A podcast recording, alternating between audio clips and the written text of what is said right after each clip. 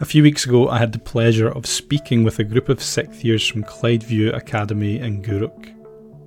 I delivered a presentation titled The Evolution of You, where we discussed how your brain and mind change and develop over time, and how that can impact us at different stages of our life. We also discussed strategies that can help us deal with our emotions more effectively, particularly during adolescence, which can be really challenging due to the maturity of our emotional centres in our brains. In addition to this, I spoke about my own life and times that I've struggled with my own mind, and how that has led me down a completely different career path than I first imagined. I received some really lovely feedback from the students, which I'm grateful for, so thank you for that. And I also extended an invitation for students to ask me a direct question via an online questionnaire. I thought it'd be useful not only to send a written response back to students, but share some of their questions and my responses as I thought it may be useful to others. So, I'm going to introduce some of the questions and responses from some of my students at Clydeview. The first great question is What prompted you to go into schools instead of continuing in marine and freshwater biology? So, it's a great question. Um, it had been my dream from childhood. Like I said, I did want to be David Attenborough from a young age. Uh, I still love the natural world, I love our oceans, and I love that we still know so little about the world around us. And I'm so glad I studied it for nine years at uni. But going through a severe depression during that time was perhaps the most profound experience of my life. Once I realised how many young people were opting to take their own life and how close I'd come to making that decision myself, um, I felt compelled to try and stop young people from making that choice. I intimately understood why you may feel that way, but I'd also found a way out of it, something that I didn't think was possible. I genuinely convinced myself that I'd feel that way forever. I wish someone had told me what I know now when I was 16 or 17 years of age.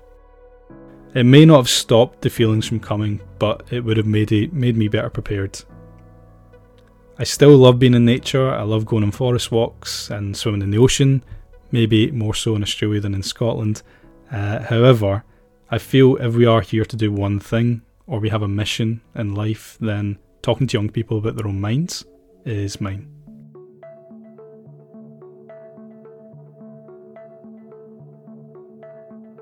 Next question does the brain still develop at the same age in someone living with autism or ADHD? This is another really great question, and there isn't a clear answer to this question, primarily because there isn't a consensus on the results, particularly for autism. For example, some researchers have found differences in brain development between infants with autism and infants who don't have autism. And some studies have found the brain of an infant with autism can grow quicker than an infant who doesn't have autism. There's also some evidence to suggest the size of the amygdala can differ between people living with autism and people who are not. Uh, but what's unusual about that is some studies have found enlarged amygdalas and some have found smaller amygdalas. So it appears to be specific to an individual rather than a feature of someone living with autism.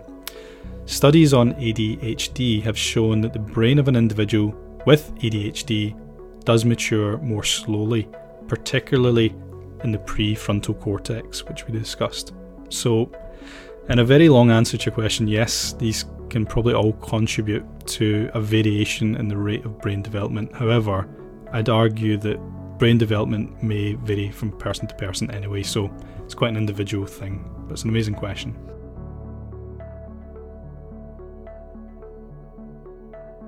How did you gain confidence to talk about your personal experiences to a group of strangers? so, uh, I can tell you after many years of speaking in front of people, I still feel nervous. I don't think that ever truly goes away. But being passionate about a subject definitely makes it easier convey your message in a confident manner. If I'd been up there discussing Shakespeare or trigonometry, I may have been a stumbling mess. Um, fortunately, I was invited to discuss something that I believe is the most important thing I can talk about, which is our minds.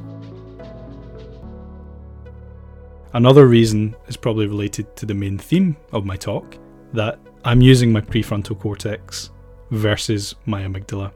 So I doubt when I was 16 or 17 I would have felt that confident to discuss my personal experiences in front of a group of strangers, mainly because everyone is trying to come across as cool at that age. Um, and you could tell from my 16 year old photograph that I put in that talk um, that my bad haircut and my really, really terrible diamond earring, um, that I was feeling miserably at that, although I didn't think so at the time. And in a nutshell, we care way more about other people's thoughts and feelings of us during that phase of our life than we do when we get into our 30s. So why why is that? Well, the whole world is open ended to you at this moment in time when you're in your adolescence. Um, at your age, every person you meet may be your soulmate, they may be your best friend forever, for example, uh, and that's what we believe subconsciously anyway. And there's an evolutionary benefit to think that way. It keeps all your options open. Um, so we try and create and maintain these massive social networks. Um, we try and maintain this image to so many people um, all of the time, which is pretty exhausting. And talking about how you feel in front of a group of strangers may feel like a really quick way to tarnish that image that you've crafted so carefully for so many years. It isn't, but unfortunately, that's what most of us believe for a long time. So when you find your partner and you start a family, your priorities definitely shift. You no longer have the energy or desire to impress everyone with your, your image, and you focus on the people closest to you and pour your time and energy into them, and also become a bit more authentic, I think, in that process. Another thing I've learned that helps with public speaking is changing where I focus my attention. Now, if I live inside my own head and think, oh my god, I hope these slides work, I hope my voice doesn't break, which uh, my previous students will tell you happened more often than I would like. Um, I hope I don't get a mind blank. You can quickly spiral and, and feel overwhelmed. And if I put myself in the shoes of an audience member and ask myself, what do they really want? Well, really, they just want to hear something interesting and they want to enjoy the experience. When I'm in the audience, I'm not even thinking about the stuff that the speaker has running through their head. So I want them to do well and I want to feel like I can walk away having learned something. So, another old adage that a lot of public speakers live by is it's important to focus on how the audience feels rather than what you say. In 10 years' time, someone may not remember a single word of what you said, but they will remember how you made them feel. Think back to one of your favourite primary school teachers. Um, it's unlikely you remember a single word in any of their lessons, but you will remember how they made you feel. So, if you want to think about public speaking, I'd focus on feeling, not just the content.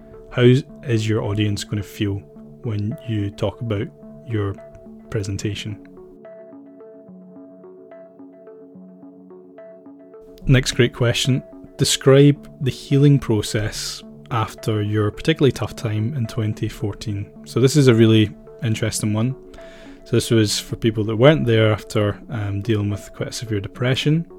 And I think afterwards, the best way to describe it is like a, a life renewal.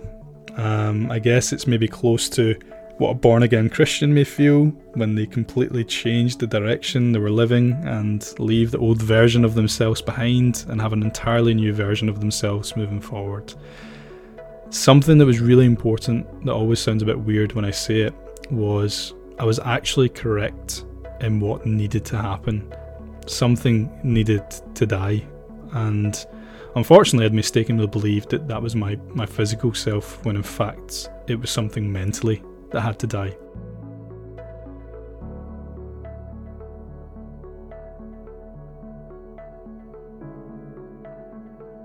I had a perfectly healthy body um, but it was my mind that was causing issues. So once I realised I had to do a sort of mental death instead of a physical one, I began to completely rebuild my mind from the ground up. And this was still painful. I had to let go of everything I thought I knew about life, all of the agreements I'd made with myself and attachments, beliefs and opinions that I was holding on to quite strongly.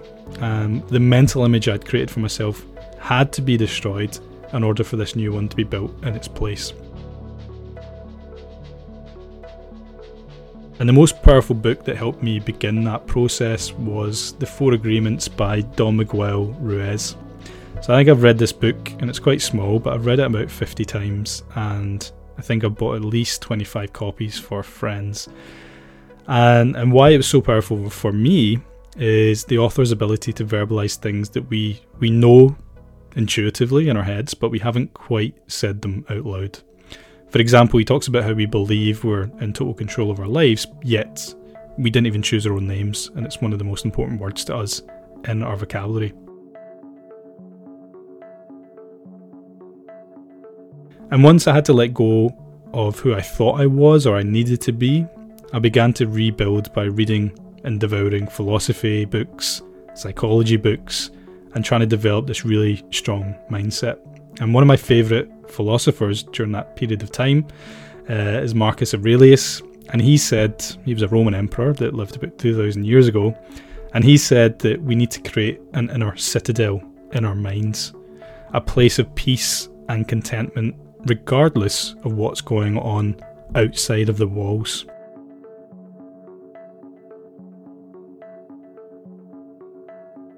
So from 2014 onwards, I've tried to build this inner citadel, brick by brick, instead of fighting a constant battle with my own mind.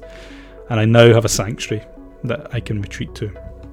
So, after reading so much and rebuilding my mind, I suddenly felt like I had a future again, which I hadn't been able to see for a very long time.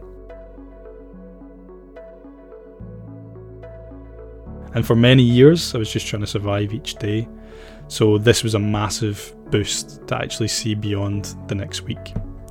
And another massive part of that healing process was putting goals in my future that I wanted to aim for. And once I had a goal, I tried to reverse engineer how I could go and off and achieve it. So, another important lesson I learned was the real growth and healing takes place on the road to reaching that goal rather than achieving the goal itself.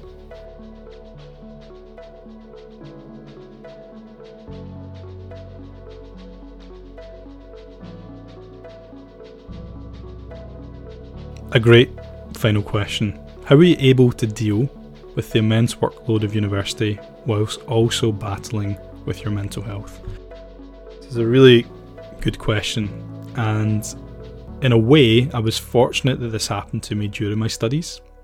Even though I wasn't in a great place mentally, I was still aware of some universal truths. For example, eating fruit and vegetables is good for me, trying to do a bit of exercise is good for me, completing my degree is going to be good for me long term.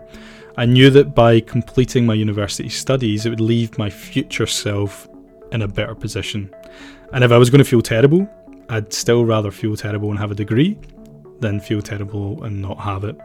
And my work at the time also felt like a bit of an escape. I was totally consumed in my studies and the tasks I had to focus on, and it gave me a bit of time where I wasn't completely overwhelmed with how I was feeling. And I think having something to focus on and feeling like I have to do this helped me get through my days.